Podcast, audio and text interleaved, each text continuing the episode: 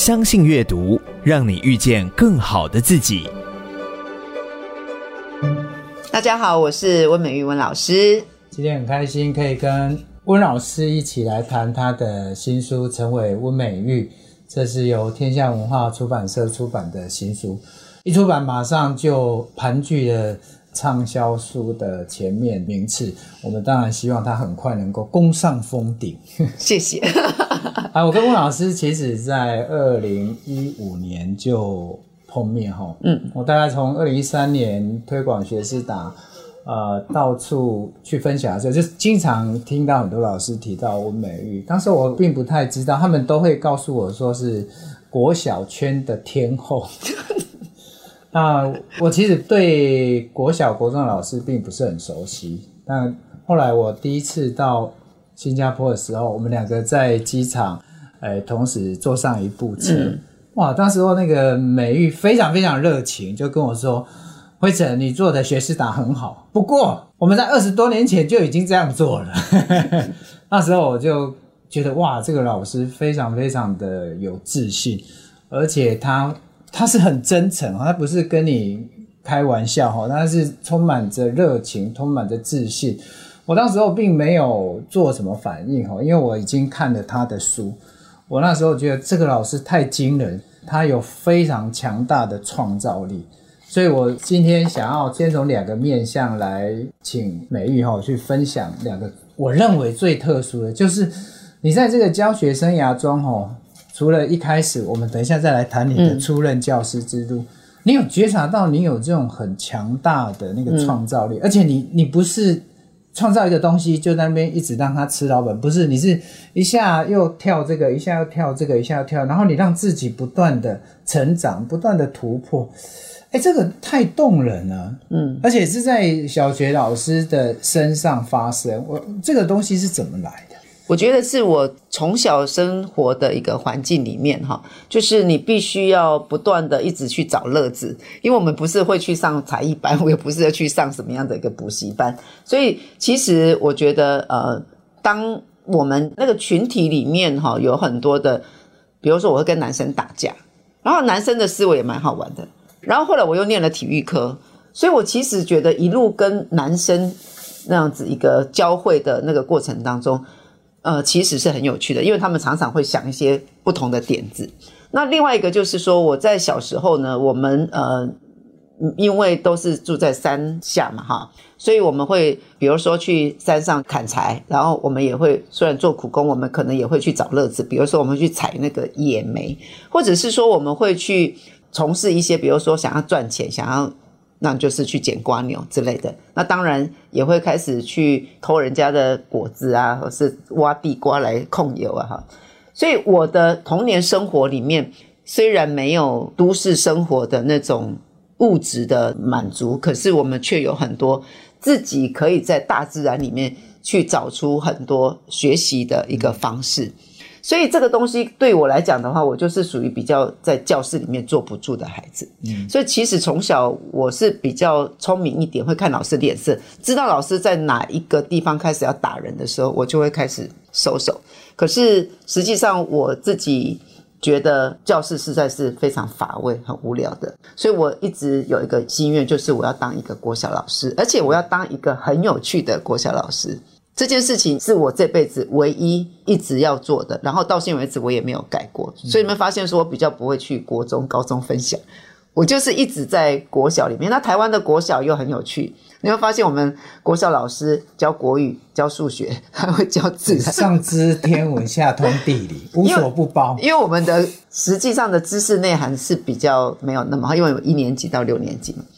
那实际上国小老师。最难的地方其实是在搭音架找策略这个部分，嗯，好，所以我就说我一辈子是在做找策略搭音架的人。其实我的使命感就是这样。嗯、那这个过程当中，我小时候的那种经验对我来讲就是重要了，嗯，好，因为我就是坐不住，然后常常会想东想西的，所以我其实基本上也是一个杂食性的人。像归尘这样这么严谨的人，应该不会去看一些八卦周刊。比较少，嗯，可是我以前给人家洗头啊什么的，我就是拿了什么八卦，我都会去看。到现在为止，我以前也会看什么一周刊啊什么，我看那些叙述都好有趣哦，就是人生百态，怎么会发生那种事情？嗯、可能跟我小时候我周边的那些人也是有关系，因为那种你有看过人家我们那时候那个电线杆，然后。调皮的男生被他爸爸绑在那个圈起来，然后就抽打的。哦，公开呀、啊，公开是啊，行刑啊，对啊，就是让他丢脸了。所以其实我也有很多的悲悯，然后很多的那种看了他们整个呃生活周遭有很多可能现在想起来不可思议的事情，但是在我小时候我都有经历过，所以我觉得我的童年生活呃给了我非常丰沛的好奇心。还有那种呃，自己要去找乐子，那就是你就要去创造一个学习环境嘛。嗯，你要去，比如说你到大圳里面，你要去玩水，你又不要让它冲走，那你要怎么办呢？嗯、你可能就会就说，哎、欸，我等下下去，那你就要拉着我，或者是你要绑一个什么绳子，绑在哪里去？所以你就会开始有很多求生的本能。那你要捡到瓜牛，你要在哪一个地方，你才能捡到很多可以拿回来卖？所以包括这些。呃，一到夏天的时候，我们就会下地形雨，美浓嘛，呃，这个叫盖黄蝶水库那个地方哈。嗯、那那个地方就会有下地形雨，所以呢，只要下雨的时候，你就等，等到大概四点多，你就可以开始去找钱了。为什么？地上很多大蜗牛，非洲大蜗牛就出来，那你就赶快去捡，捡了以后就可以去卖了。所以你就会知道说，你生活周遭有什么样的变化。所以我在我的教学里面。我记得有一次很荣幸，就邀请到那个学士达年会里面去分享，我带小朋友做了很多的，比如说你们就搭台南的古迹公车，不可以跟爸爸妈妈，然后你们自己在这一整天里面去规划你要去哪一个古迹，然后一个人只能带一百五十块，嗯，然后你要去把我们的呃跟课本，因为高年级嘛，会有台湾历史的这些的场景。把它给记录下来，拍照下来啊，然后我们回来，我教你们怎么做简报，怎么去呈现。嗯、那这一百五十块，你们可以去品尝小吃，然后去评价一下哪一家小吃是比较 OK 的，比较不是骗观光客的之类的。那也会去访谈我们附小周围的一些商家，然后最后我们来说，嗯，你们觉得附小旁边适合开什么店？为什么？啊、嗯，然后我们就开始把地图也建制出来。所以包括走出大台南啊。大台南走透透之类的这些的活动，从中年级以上，我就会开始不断的一直去，是因为我觉得，比如说刚才访问商家，我小时候就是一直要跟大人聊天呢、因为那种环境嘛，哈，所以我觉得这个东西，在我刚开始教书的时候，应该没有人会想要觉得说这也是，可是现在好像已经变成素养课程，所以我才会说，为什么呃，每一个人人生里面走的每一步。不管你的起始点是什么，只要你愿意去思考，它应该都是你最后在工作、在专业成就过程当中变成是养分的。美玉刚刚提到一个我很感兴趣的哈，你看你小时候在这种乡下的生活里头，你充满着好奇心，然后你想要去找乐子。我觉得这个是你后来教书的两个很重要的主轴。你想要在教学现场里，同样在找乐子，同样把你的好奇心发挥到无穷无尽。嗯、而且你刚刚提到一个我觉得好重要的重点，就是你在教学的时候，你会去搭音架找策略，这个跟很多老师的思维不一样。很多老师可能是。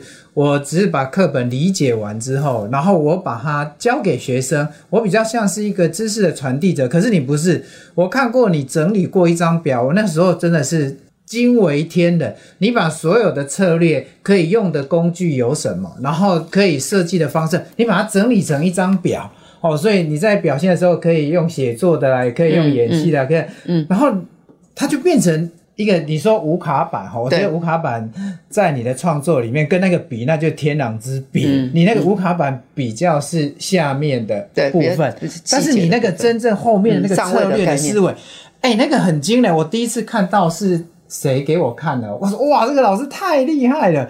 可是那个就不是像无卡板一样给一般的老师、嗯、在我们的社会科，还有我们上社会课程，呃，就是温美玉社会趴跟温美玉素养趴里面。那个已经就是你说的那个上位概念了，对，就是你你把它拉到一个很上面的课程，其实是一个语文课。我在想的时候，都已经不是语文专业的这个部分而已了，它可能是一个生活上的，它可能是一个未来经济上的一个需求。所以波特小姐这一课，我也可以想到比较是经济上的一些概念。哈，那这个东西，我觉得是因为吴英长吴老师，对这个时候我就很想要，我从这本书里面看到的哈，他。我觉得很适合变成以后你要写成一篇专章的哈。对，他在每个地方里面，我看到几乎都是吴营长老师，比如说故事啦，对，阅读啦，对。小组合作教学啦，心情小语啦，对，还有那个什么食物心理学啊，创造心理，而且我看阿德勒啊，Carl Rogers 都是那个，其实他那个年代都跟我们讲了。对你，你看 Carl Rogers 阿德勒也好，他现在就但是讲阿德勒的时候，我真的他只要讲超越自卑的那个概念，我其实我那时候不是很懂，可是我是出去教书之后，你一连串受挫的时候，你就会开始一直去想。其实我还是有选择的，因为你的人在最低谷的时候，你一定觉得说，所以我有一篇就是站在马路上，我自己已经很失神嘛，哈，因为一开始就是你不断的一直碰壁，还有感觉就是跌落对教育的那种梦想，哈，你就觉得说啊，原来教育现实是长这个样，不是我们想象中去，我就是传道授业解惑 啊，这么顺其自然的这样，所以呃，在这个时候你会很需要。再回去找过去老师提过的那些东西。嗯、那我觉得吴老师比较特别，是刚刚我私下已经跟呃聊过很多。对，我觉得我现在想要正式问一下哈，吴营长老师带给你教学生涯最重要的帮助跟意义有哪些？嗯、我觉得这个是一个很重要，就是我们之所以能够变成这样，我们其实有很多影响我们的老师。那他这么深的影响你，他影响了你哪些？其实我第一次。呃，上吴老师的课的时候，我准备要去约会。好，那时候我记得是专三的时候，啊、呃，对，专三吧。然后我就一直在看着那个窗户外面。然后老师第一堂课就叫我们做笔记。我想要做什么笔记啊？我们出去就要教书啦，那不就？我记得是教育心理学吧。然后我看我同学他们就好厉害哦。然后我一直在想说。我跟我男朋友那时候学长约好，我们要去海边 啊，台东也只能去海边，那 也不能去哪里。然后那时候就一直在想说，怎么不下课？这个老师他耳朵又一直是几乎听不见，所以他都要侧耳这样子。然后就想讲话频率那么低，然后就是听不清楚要讲什么。然后为什么我们要学会做笔记啊？都听不懂你在讲什么，是要教什么笔记啦？可是我同学就教得出来啊，人家认真的都教得出来。但我没有骄傲，所以我其实一直不知道他在做什么。直到专四的时候，我又应该是专四的时候吧，如果还是专五的时候，老师那时候准备要去念博士班哈。然后我在感情上有一个非常大的挫折，呃，我已经几乎走不下去，所以我这一直乱绕。然后在我们游泳池的后面有一个教师宿舍。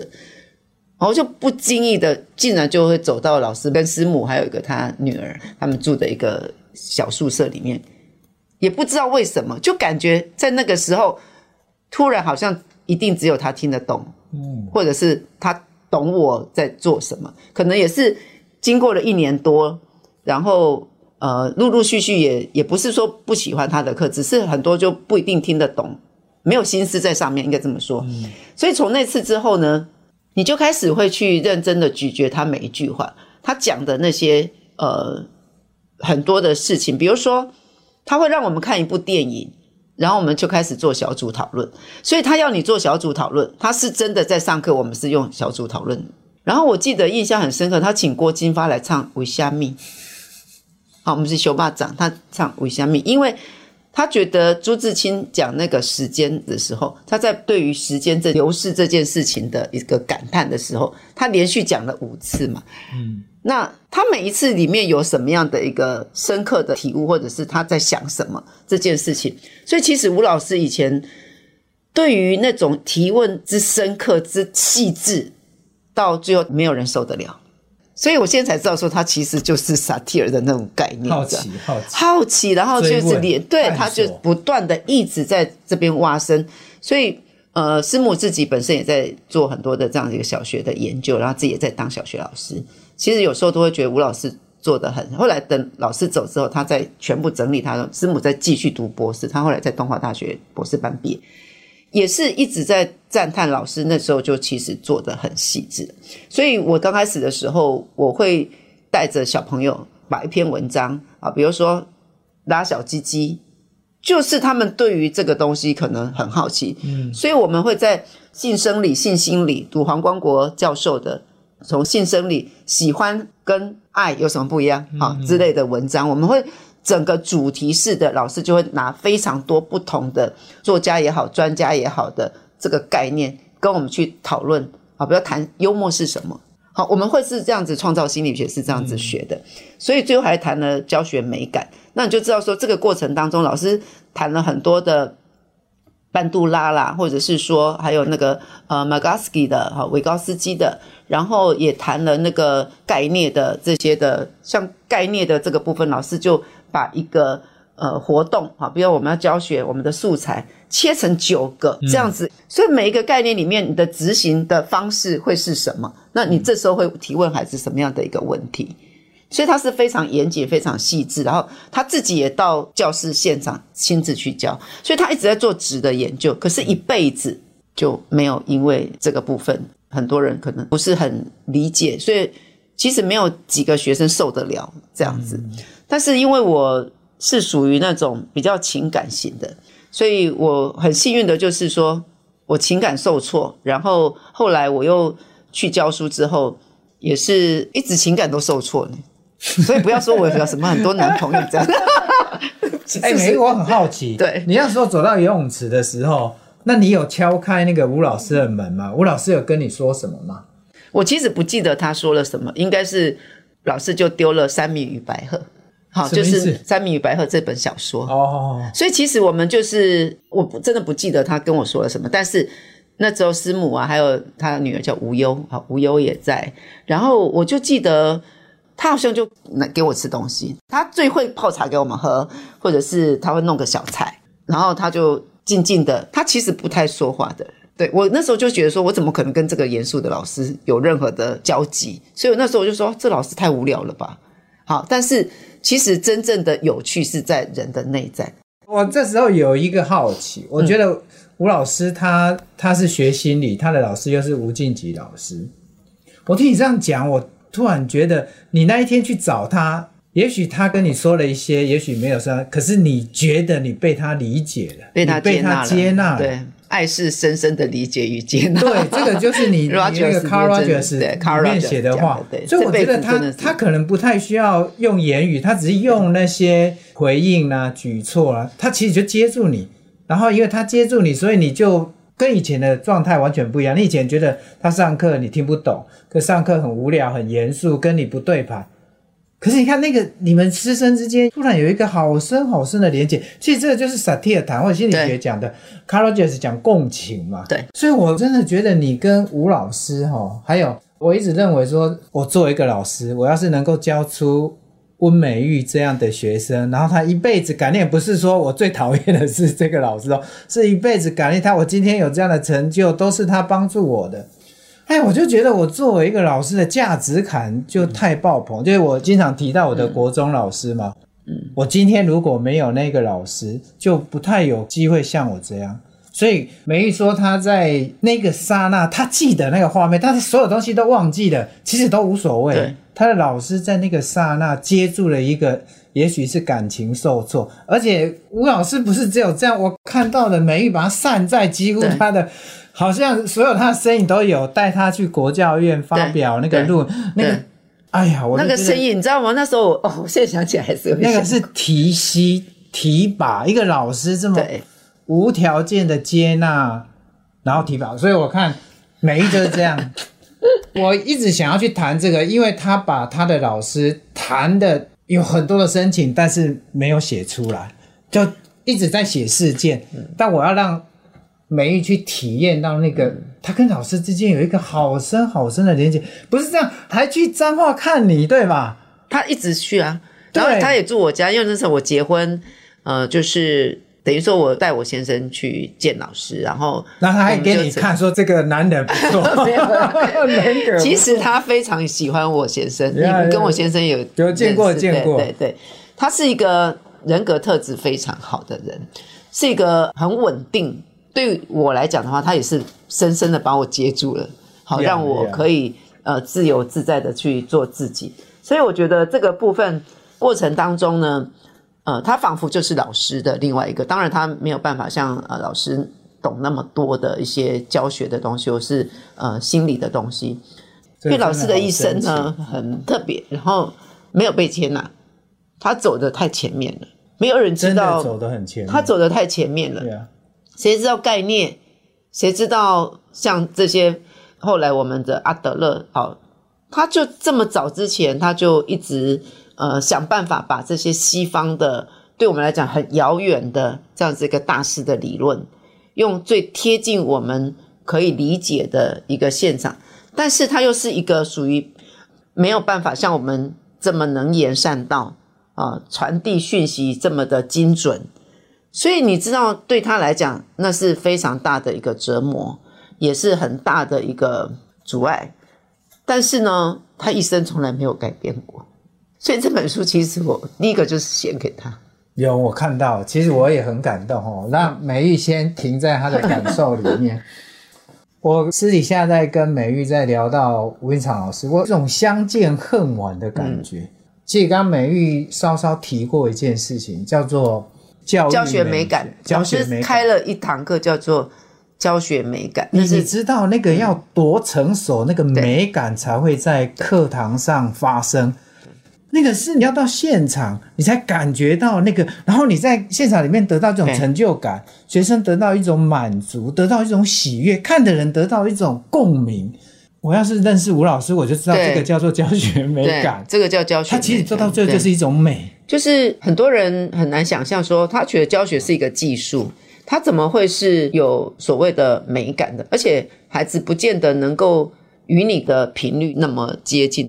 但是实际上，我觉得如果你真正呃有了策略，好，在技术上你已经克服之余，你还有余力去把孩子所有投递的一个讯息转化为跟你同频的时候，那个。高光时刻就是你作为一个老师最为享受的，但是没有在现场的人真的很难去感受到的。对，所以老师也是在他人生教学的后半段，他提出了这样子一堂课。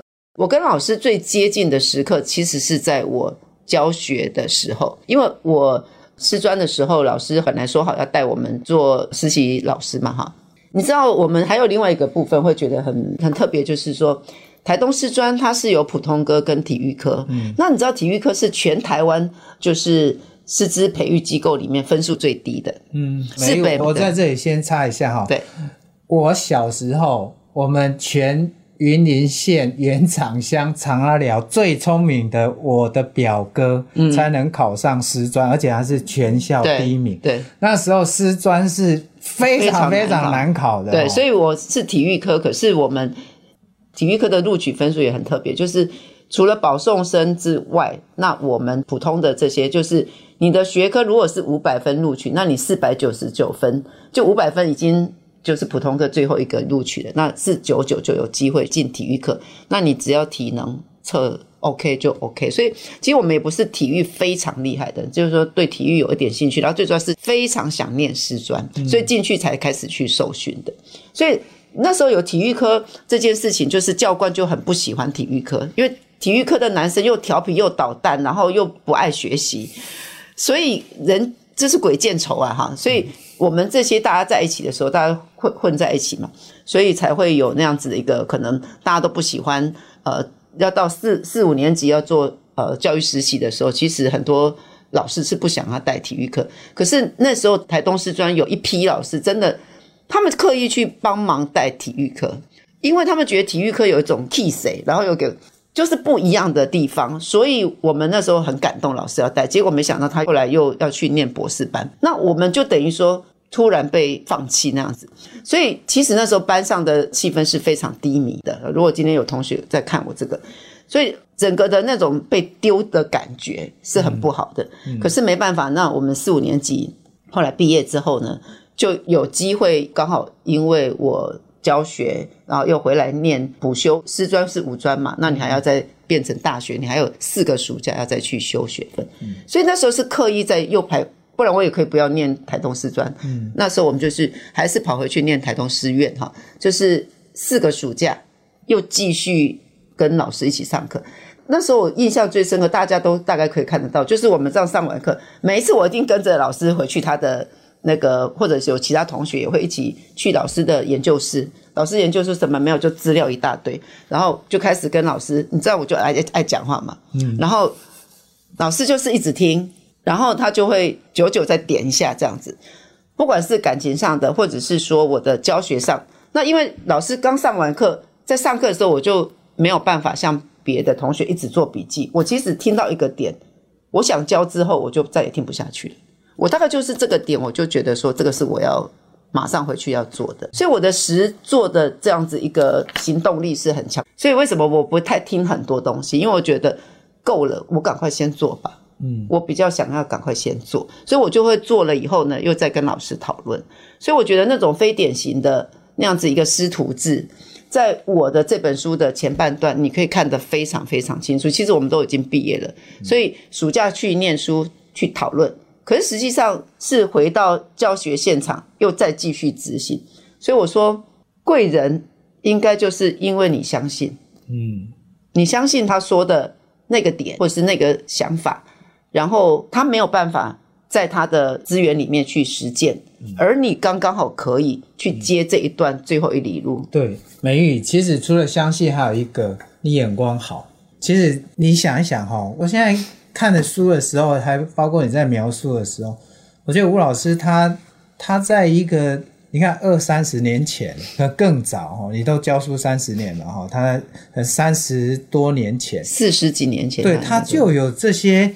但我们现在还非常盛行的阿德勒啊，然后心理学，然后实物值得研究。可是我觉得有一个好重要是，即使他在那么早有这么多的想法，可是他教出了几个像温美玉这样的学生，然后到现在有这么大的影响力，然后把他的那么前面的东西慢慢慢慢把它扩散。哎呀，我我想到这种师生的传递，然后情谊啦、连结。哎，我我看我都非常非常高。我光看文章，其实我看过你描述过他，可是尤其这本书，其实它散的，嗯，它并没有一个很专章，就是哇，到了你有一个教学突破，又是吴老师；你有一个大的成就，又是吴老师。哎、嗯嗯，我连觉得他就很像你爸，还帮你看一下你的老公怎么样。所以你知道吗，辉成，你现在做的就是这种工作，你知道吗？对，但是我没有像他这么了不起。不是因为你会去跟我们所有现场的这些的老师去对谈，你知道这是很重要的，是，是，因为我们没有人可以讲，然后有几个人能懂，然后有几个人又能够在，就是你到这个阶段之后，他就跟你说，我想要再做一个什么什么的，美玉你可不可以来做？那我就说好啊，我这个。辉成比较懂我了，哈，他就知道说我没有说不好的，什么都蛮好。对，就是好了以后再来想办法看看，因为我觉得真正能够理解你的人，能够包容你的人，他并不是要你的结果，而是要你愿意一起来相信之后的实践。嗯，啊，我也不知道这个做起来会是怎么样，但是后来包括我能够进南大附小，也是因为。哦，就是老师带我去呃板桥研习会现在的国教院呃去做一个发表。那一个国小老师在那个年代是完全没有地位的，没有任何机会。你去想一件事情，这个就是我们刚刚在会前提到的。那个时候可能都是你要有身份，比如说你是大学的老师啊，真的，你你要在那个场合，人家才比较相信你是一个学术。对。可是你看吴老师跟你是那么早就做出一个巨大的突破，他找了一个小学实物，结果还感动了大家。然后你书里面说你也不会论文规格，你也不知道那个论文的写作的格式，完全不懂。但是老师相信。真正从草根长出来的，对，才是有力量的。对，所以老师一辈子就说了一句几句话，其实呃，他的学生应该都能够记住这句话：在体制内从事温柔的革命，嗯，在体制内从事温柔的革命。所以其实我记得我刚开始师专三年级还是什么时候，我听到那时候的石英老师，他那时候有巡回去呃倡导那个森林小学。Yeah, yeah. 那有一次就是我们在老师他们就邀请他到我们台东师专来演讲。你知道我这种孩子从小就是野放的孩子，听到这个东西有多么的向往，所以那时候我就跟老师说，我看好我。赚的钱我马上赔公费，赔完我就要去直奔森林小学。我说那才是我要的教育形态，所以你就知道说我其实在我的脑子里面，所以我那时候为什么会那么喜欢重建他们那个大胡子的？Yeah, yeah. 我买他们的书多早，那时候根本就还不认识重建的时候，我就已经开始去注意。我甚至已经打电话去全人中学说：“哎、欸，我女儿现在几岁？然后我以后要去你们那边 苗栗全人中学。”然后甚至我自己就想要让我女儿自学，嗯、所以我觉得那时候石英老师来的时候，我就很向往。那老师就送了我这句话，他说在体制内从事温柔的，你现在也在做这件事，在做这件事，对，所以我很感谢后来有自媒体了，我们有机会去让更多的老师在一个群体里面，你贡献一点，我贡献一点，你提供一点，我提供一点，好，这样子一个概念。所以另外一个老师讲的就是在体制内从事温柔的革命，所以我觉得这个就是一个人没有想过可以被另外一个老师深深，所以老师们你们都不能呃妄自菲薄。Yeah. 所以你知道他可以这样坚持，然后就英雄倒在沙场，他就是在教室里面倒下去就走了，六十几岁的时候，嗯、那个很快今年他是六月的时候走的，哎，所以。这本书我为什么觉得很高兴？终于可以好好的把那一段历程，因为过去我写的都是教学的书籍哈，那大概都是呈现我教学的，所以这一段我一定要写出来，就是呃，老师对我有如此深刻的一个影响，不管在认知上，在情义上，好，在教学技巧上，他不是直接去教给你，是一种风范也好，典范也好，他他的整个言语。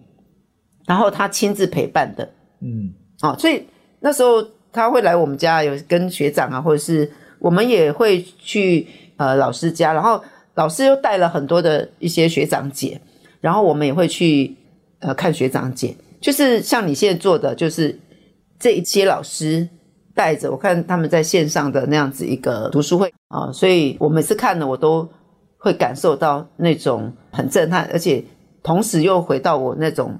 啊，一个比较非典型的，因为有时候我们过去以为学习就是在教室里面，嗯，可是现在其实，当你工作之后，你现在带着你的实物，我们共同来做研讨，我觉得那样子的一个写出来的东西，才会更能够让其他想要参与的人更快接轨。所以后来老师很早就提教学案例这件事情，嗯，他说律师、医生都有。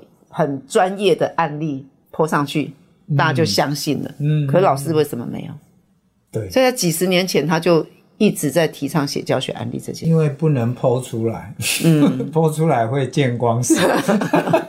所以你看，那个要很有自信才能把它记录整个，不然你泼出来也没人看啊。泼出来他还被人家笑，所以大家就只好把它藏起来。所以它就会走向越来越封闭的状态。我刚刚听美玉在讲的时候，有一个很重要的，美玉写的书，感谢影响他最深的老师。你看李重建写书，感谢的是老胡子哦，然后张惠成写书，感谢的是玉老师，嗯、感谢的是幼升研，都有一个人，对不对？对，或者是我的国中的、嗯、呃英文老师谢文老师。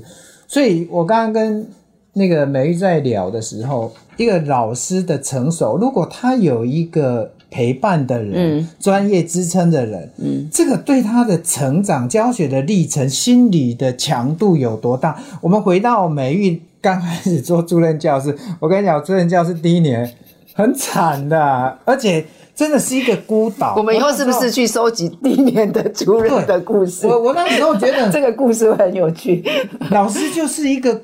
孤岛，我印象好深刻。我第一年是在台北市东区的一所还算蛮好，因为我大学的成绩很好，是高中还是国中啊？国中啊。然后我们就是要去根据你的成绩去填榜嘛。对。然后那时候我的女朋友就是我现在太太，她就还在念书，所以我要离师大近一点，我挑的就是师大附近。那我成绩很好，我就可以比较自由的挑。然后我第一年去，然后说哇，有很多理想。我第一天我就想改变台湾教育。我跟你讲，大概。半学期就挂了，我们班第一名迅速的转学到附近的另外一所。他直接告诉你，没有，他用行动。对啊，对啊，用行动直接告诉你。然后大概下半年我就惨败，我的隔壁班是一个很优秀的老师，数学老师，哇，那个带班好的不得了，他也不用在现场，全班都乖的不得了，我在现场，全班都还乱成一团，怎么跟我一样？哎呀，结果我那一天鼓起了勇气，我跟他说：“老师，我可不可以去看你上课？”然后跟你学一下，他说：“哎呀，这个不好意思。”然后老师不好意思是可以还不可以？不可以。我那时候就有好深的挫折感，就而且我们第一年根本没有实习，我们那个时候是没有的。对，对然后我我当然觉得现在有实习导这个制度已经好很多。对，可是它的差异是什么？它可能是这个学校教的不错的老师，嗯、或者是愿意带实习。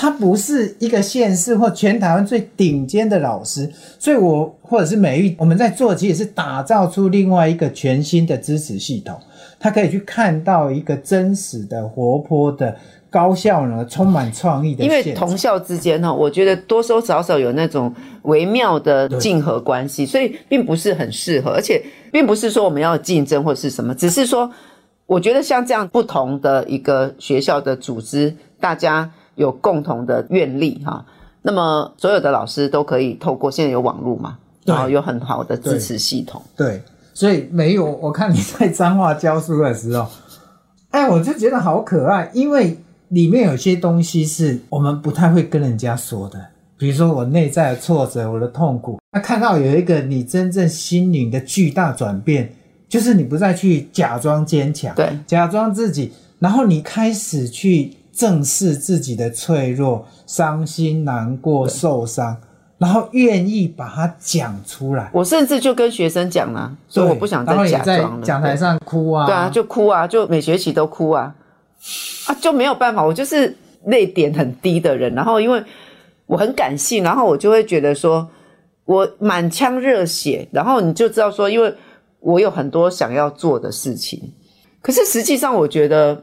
呃，如果那时候有那么深刻的萨提尔的练习，呃，或者是对话，我们就没有这么多的冲突。对，那你要进行什么，其实都会成功，不成功都是因为冰山底下这个地方都没有打通，你再怎么努力都很难做得非常的好。对，可是每一你是那个天资丰厚，你知道为什么？因为有的人一辈子走不过这一关，走不过这一关就是。嗯我内在呈现的跟我外显的，我没办法合在一起。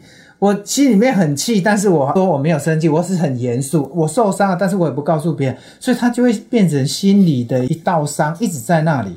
我以为是要把它拒绝，或者是我要告诉自己要振作，不要，反而没有把那个伤可以诚实的表达出来。嗯、可是你没有，你自然而然走通了这一关。没有，因为吴老师的陪伴很重要，哦、因为在他面前，我们就会开始是一个很关键的，对，就是一直会哭嘛，然后老师就会像你们这样子跟我们，就是说你是不是很害怕，类似那样子的一个对话，就会发现说，其实这样子坦诚之后。我反而为什么轻盈自在了？对，我其实问题也没有解决，可是我好像不用再背负，也不用再去假装了。我本来就是比较爱讲话，所以我们不管什么，我跟我共事的同事也好，他们都知道我很愿意道歉这件事情。对，我会道歉的方式都是写出来，我都要告诉你说就是要这样道歉。然后也很谢谢灰尘有一段时间陪我哈。对对对对，因为我觉得他真的是很厉害。他都尝试过了，比如说你一开始也是会正式去反击，对对对。可是我也没有那个习惯去直接在公众里面，因为我写文章的时候我没有办法写出那样，所以我还蛮羡慕有的人可以非常清楚的去抨击反击这样子。但是灰尘最了不起的就是你也走过了这个，后来就想说这没意思，好，然后。尤其你跟重建走得非常的近，然后有很多的。没有，我不是没有意思，我那时候也是非常的愤怒。对呀、啊，这个里面有一个很重要的转，所以我看你的书我才会很感动。嗯，因为那个历程，所以你今天讲我就知道，是吴老师陪着你，他的状态就很像我跟李重建之间的关系，他就是我的教练。所以那个时候我不是没感，我其实里面有一个很重要的转折，就是我那时候都是愤怒、生气，可是我以前都是一生气我就去反击，然后我真的认识李崇建，我才做一件事，其实跟你做的一模一样。我回过头来去看看自己怎么，我真的去看到自己的生气、愤怒之后，然后其实里面的东西会浮起来，那个东西就是委屈、对，难过、对，伤心，没有被接纳。自我价值感低落，所以我要处理的是这个。一旦我我慢慢去接纳了这些东西之后，我突然发现我不太需要人家鼓励我，我也不太需要人家来安慰我。嗯、所以从那一次之后，就是从前经常讲六 A 啊，那时候还没有叫 A 六 A 哈，他就告诉我可以去试这件事。我我试了之后，我就突然发现一件事情，我不用去反击别人。对，别人怎么骂我就变阿德勒的客体分离。那时候我还没有不认识什么客体分离。后来我们谈的 Seven Habits 的影响圈跟关注圈，那别人他要怎么想，你只能关注，你影响不了。我们要把能量放在我们的影响圈里面。哦，不是说我不介意，也不是说我不会有感觉，不是以前的反应是。百分之两百，我现在反应可能百分之五到百分之十，然后我可以，毕竟我们也是人，而且也应该要有反应，没有反应就麻木不仁。对对对，那一段时间我觉得，呃，因为吴老师已经走了很久了，然后所以其实我觉得那一段时间我突然又，因为过去我们的挫折不会来自于外面这些不相关的人等，你知道吗？你的挫折可能真的是那些家长啊，或者是教学现场啊，学生跟老师。可是我们从来这辈子没有想过会有一些跟你没有关系的人。对对对，所以我还没有来得及准备去成为那样子的一个公众人物。那而且那不是我的选择。对，我们做任何的事情都不是为了要去成为一个什么。所以过去顺便在这边澄清一下，很多人说我什么天后啊、女生，我不去反驳说啊，不是啊，我不是这样子的人，是因为。呃，大部分的人对我来讲，我百分之九十九都相信你们都是因为呃欣赏我或者是赞美我的，所以我都是这样子接受，并不是说我喜欢那样。但是闲杂人等，他就会故意哦，还真以为自己是什么？那你要叫我们怎么办呢？说也不是，不说也不是，因为你花这个时间，你倒不如。抱抱他说：“哎、欸，那我们来分享一些什么东西？Yeah, 我比较务实啦我不太花一些时间去客套。既然你要这么叫我，我也没有意见，因为那种是一个代称而已嘛。对，我是不是这样？反正我们彼此了然于胸就好了。对，好，那所以呢，那段时间，因为我知道说现在的老师很辛苦，他们动不动可能就有一些人，明明他很努力、很认真。”然后就会有一些不相关的人可能去大做文章，或者是故意截他的什么东西去。那这件事情是我第一次在这个公众场合特别去讲，也是我第一次写在我的书里面。Yeah. 你可以去看我所有的脸书跟我有关系的这个我自己写的东西里面，我从来没有反击过。Yeah. 那就只有我觉得灰尘一定懂，所以我那时候就是特别跟灰尘还有。我跟重建也稍稍聊过这样子，就是我觉得需要一个力量，因为过去我有吴老师会去，可是后来我没有啦，所以我想要有一个人可以让我讲话，那我很感谢灰尘。对，我 我很荣幸。虽然他年纪比我小，但是呢，我觉得我们就是可以在挫折的时候，觉得我是可以跟他联系这样子。Yeah, yeah, yeah, yeah. 而且美玉那时候打电话给我的时候，我有一种很特殊的感觉，就是他可以。相信一个小老弟，然后他愿意这么坦诚他自己，然后我也分享一下我的想法哈。当然我也是苦过来的，我苦过来意思就以前我可能会反击，可能会解释，可能会去说明，但后来我就觉得不用，他要这么认为，他要这样做，那是他的自由，他的选择，他要这样做，我也可以有自己的选择。所以后来我们。学长老师都会去让他们去参加 Seven Habits，就七个好习惯。其实它里面会谈一个叫刺激跟反应。对，以前我们的刺激跟反应是联动。我以前真是联动，人家给我一个刺激，我就马上要反应。但我现在拉出一个空间，嗯，刺激来了，他自己在刺激，我可以选择不动，嗯，但这个很难。啊，重建的话，这个叫做自我觉察，拉开一个缝隙来。嗯让它有一个缓冲，所以从那一次之后，我大概就在脸书上没有攻击过任何一个人，以前很爱攻击别人，没有你，你整个脸上就平和。那我在这个地方再补充一下我自己的一个部分，因为我自己现在也受惠于这个哈，就说误解这件事情根本就不存在，从来就没有人误解你，都是正解。因为从他的角度来看，呃，你可以说资讯不对等嘛，因为他跟你为什么不对等？因为他跟你就不熟嘛，对，所以他的收集到资讯所解读的就是这样。那另外一个就是说。呃，像他为什么没有办法说，呃，有三个选项，你就偏偏一定要认为说我就是这样哈？比如说，我这是一个作家写的哈，他说很多人就不相信说我是真的自己写的文章，他就一直说我是有一个团队在操刀。好，那为什么呢？因为他就认为说，如果以他来讲，这么大的产量，这么高品质的产量，铁定是别人一起帮忙的，好，不然怎么可能？所以。他认为说，如果你要达到这种成就，你就是作弊的。所以有一天，如果他要做一件这样的事情的时候，嗯，他就会想用作弊的方式。嗯，所以他的方式就是用作弊才能达到这种成就啊。嗯，你怎么可能没有作弊就达到这种成就？嗯，所以如果他有一件事情要这么做的时候，又要达到这种成就的时候，他的选项就是作弊。你听懂吗？就是说，他认为直达这样子的一个成就，就只有作弊这条路。所以这么一想的时候，你就会觉得说。的确没有误解这件事情，都是正解。嗯，从他的角度，他收集到的资讯，他能想到的方法，以你要这样子做到这样，一定是你有什么什么什么的，因为他只有这种方法，所以他就会认为你是这样。所以我想，会误解我们的人，啊，不要就说误解，就是他正解我们这种人，因为他认为说我们达到所谓的这样子一个阶段。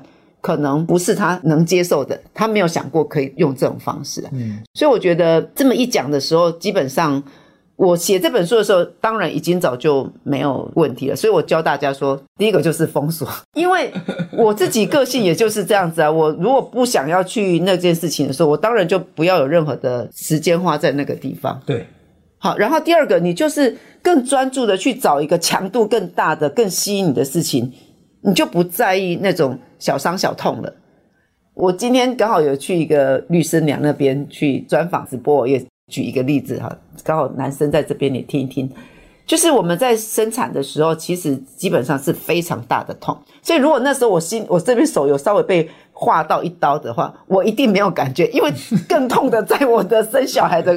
所以那种是撕心裂肺的那种痛的时候，你这边如果被刮一刀，你根本没有感觉。所以，如果你专注在一个强度很高的这个地方，先哪有时间去管那些小伤小痛呢？啊，然后很奇怪的是，你不管它，它好像也觉得对你很没有兴趣。没有，我跟你说哈，如果是重建，我看过他的回应，我觉得太好了。他他就跟你说的很像，你说的是正解。你看，人家说啊，重建你这样不是不孝吗？嗯，如果你是这样认为的话，那我就是不孝。对，他也不用跟人家反驳，那就是你的，因为你能接收到的讯息就这样而已啊。对啊，就你能接受的道德观也就在这而已。我要要求你这样，我就强人所难了。我要教你有更高的一个层次，就没有办法了。那也不是我的责任。对对对，所以我我我觉得，就是我我跟我的内在外在。合一哈，我可以承认自己的脆弱，我甚至可以在孩子的面前哭。对，但是我觉得美里面有一个很重要，你是怀抱着爱跟他们说，老师会这样，其实是我想要为你们好，我想要让你们变得更好。嗯、老师在乎你们，老师很关心你们，那个东西其实才是真正的巨大的能量出。我我觉得哈，这个刚好也是可以回应，就是前阵子不是有很多的事情，就是。呃，就是老师他们现在有对师生冲突。那其实我们当菜鸟的时候，那当然很多家长会觉得说，哇，那我干嘛要把我的小孩当做一个呃白老鼠这样？后来我就在想说，对啊，那时候我的学生为什么能够还是这么爱我？当然是绝大部分，我其他我有有的我没有联络上，我也不知道啊。但是我觉得说，他们为什么还会一直爱这个老师？势必是我们可能在技巧上、技术上是只有六十分。可是我们在某些其他的生活照顾，或者是跟他们嘻嘻哈哈啦，当大姐啊，然后因为年纪又差不多嘛，然后搞笑啊，或者是一些请他们吃东西啊，就是一些非典型的在教室的一个行为，可能对他们来讲比那种年资很深的老师还有趣嘛，所以又弥补了这个六十分的，所以可能平均起来也是有八十分呢。Yeah, yeah, yeah. 所以老师不可能说你什么东西都。一下子在最初的时候都有。所以老师，如果你还是很年轻，可能技术不是很高超的时候呢，你的确更好的方式是用爱去拉出我们原来的这样子一个空缺的部分。所以其实我觉得很多年轻老师学生都很爱啊。对，那这里面有一个很重要的哈，这一个老师。如果失去了那个爱学生的本质，即使他的那个教学技术再好，那其实学生还是会感觉有点欠缺。可是一个老师技术不是很好，对对。可是他是 他怀抱着的爱，爱，然后学生可以感受得到，其实学生会有感觉，对，那个连结也很强。但我们最希望是又有爱又有技术，所以你看啊，那个爱跟技术就是两个。所以你看我中间那个部分，我不是每天都一直在进修。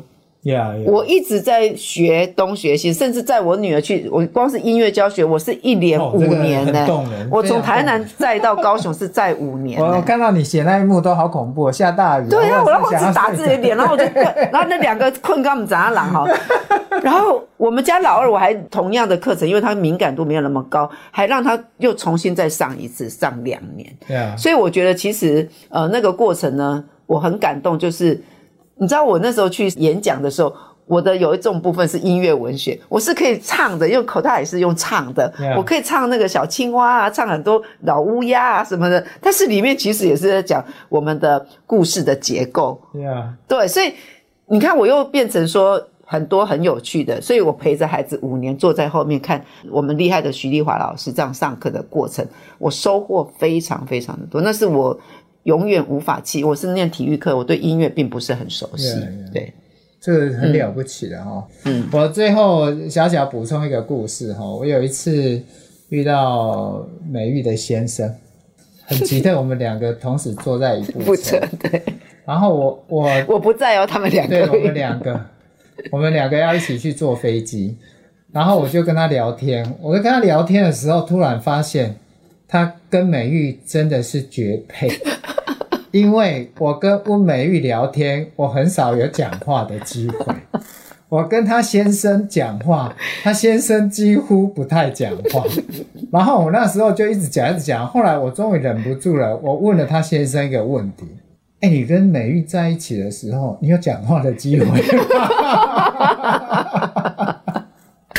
他的回答好妙，他回答了两个。他说经常不太有讲话的机会。但是遇到重要要决策、要男人表达意见的时候，我还是会慎重的表达我的意见。你看多可爱，因为你老公。然后我觉得你写的这个话多好。嗯，献给挚爱的先生卢中坤，他给了我想要的自由与爱、包容与尊重。嗯，哎呀，你真的遇到。好几个，嗯，所以我说我这辈子哈有三个重要的男人，第一个是我爸爸，好，所以你看我这么任性的，就是我不要就站在高雄女中，我就不要进去念，好，连去注册我也不要去，呃，什么保留学籍。你看你从小就做自己，对，我就是做自己，所以谢谢爸爸妈妈，所以我才会说一个客家的哈那样子一个父母亲哈。那第二个就是吴老师嘛，最后就是我先生，好，所以这三个男人，呃。有三段 成为温美玉，对对对对对对，所以一个成功有影响力的女人背后要有三个男人，太重要了。所以美玉现在可以影响那么多老师，帮助那么多学生，帮助那么多的家长。哦，我觉得这个都是很美好的能量哦，一一代传一代，然后。师生之间，那个父女之间，夫妻之间，嗯、我觉得你说把这个能量聚集起来，然后把它发挥到更多，这太动人，也非常非常的美好。我们今天时间差不多了哈，我今天还好有讲一点，我真的很怕讲不到话，所以我把我原本要讲的话，我都先写下来。有，我有贴在我的动态里。对，我就是要。提醒我美玉，我要讲这些话，要让我讲，真没办法讲，那只好用贴的啦。今天还 OK 吗？诶、欸，少讲了一。你让我哭以后，你就有机会讲了。对，所以我找到了这个好方法哈。这是我们从建教我们的萨提尔最特别的地方，其实那个眼泪很动了，我认为是一种连接到自己的渴望里面的爱啦、接纳。就像 Carl Rogers，其实萨提尔学过是 Carl Rogers 的学生，所以很多你会发现哇，跟阿德勒很接近，都非常非常的类似。谢谢美玉，谢谢谢谢，希望这一本书能够越来越畅销，影响越来越多人。谢谢，美玉，成为更好的自己，对，让大家也可以成为更好的自己。谢谢谢谢谢谢辉成，谢谢，拜拜。拜拜。